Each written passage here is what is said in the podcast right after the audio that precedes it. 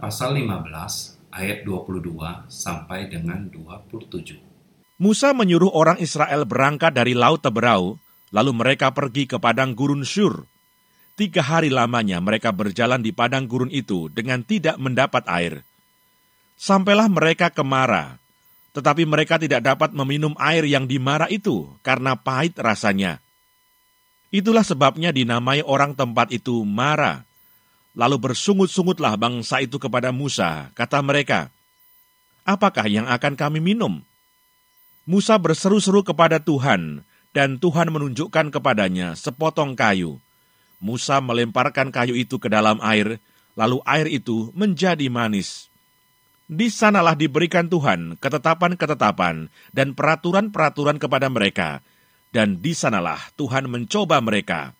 Firman-Nya, jika kamu sungguh-sungguh mendengarkan suara Tuhan Allahmu, dan melakukan apa yang benar di matanya, dan memasang telingamu kepada perintah-perintahnya, dan tetap mengikuti segala ketetapannya, maka aku tidak akan menimpakan kepadamu penyakit mana pun yang telah kutimpakan kepada orang Mesir.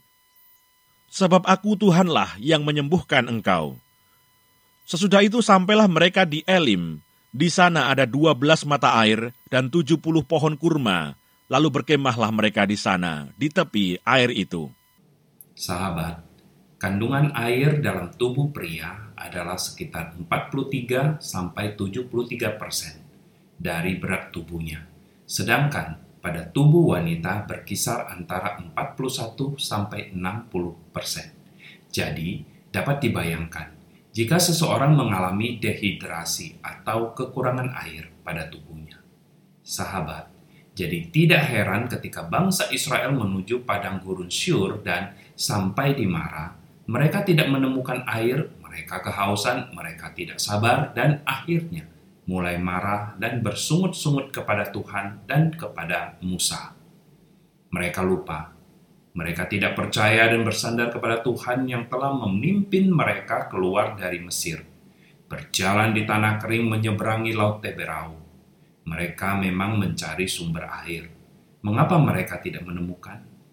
Sahabat, setiap bagian hidup kita adalah proses iman dan proses menaruh kepercayaan kepada Tuhan. Seberapa besar kita berharap, bertanya, bersandar, dan bahkan menanti pertolongan Tuhan. Bangsa Israel dalam hal ini tidak sabar menanti. Mereka mencari dengan mengandalkan kekuatan mereka. Hasilnya adalah kesia-siaan. Nol besar. Ketika usaha mereka tidak berhasil, mereka melempar kesalahan kepada Tuhan dan kepada Musa yang telah mendedikasikan diri untuk menjadi alat Tuhan memimpin mereka keluar dari tanah perbudakan. Mereka memaksa Tuhan untuk memuaskan nafsu mereka. Sahabat, jika kita berlaku sabar, taat pada pimpinan, dan menanti pertolongan Tuhan, maka kita akan melihat pekerjaan dan pemberian Tuhan yang lebih indah. Ketika bangsa Israel memaksa Tuhan, mereka hanya mendapatkan satu mata air, tetapi setelah itu Tuhan menunjukkan kepada mereka 12 mata air dan 70 pohon kurma di Elim.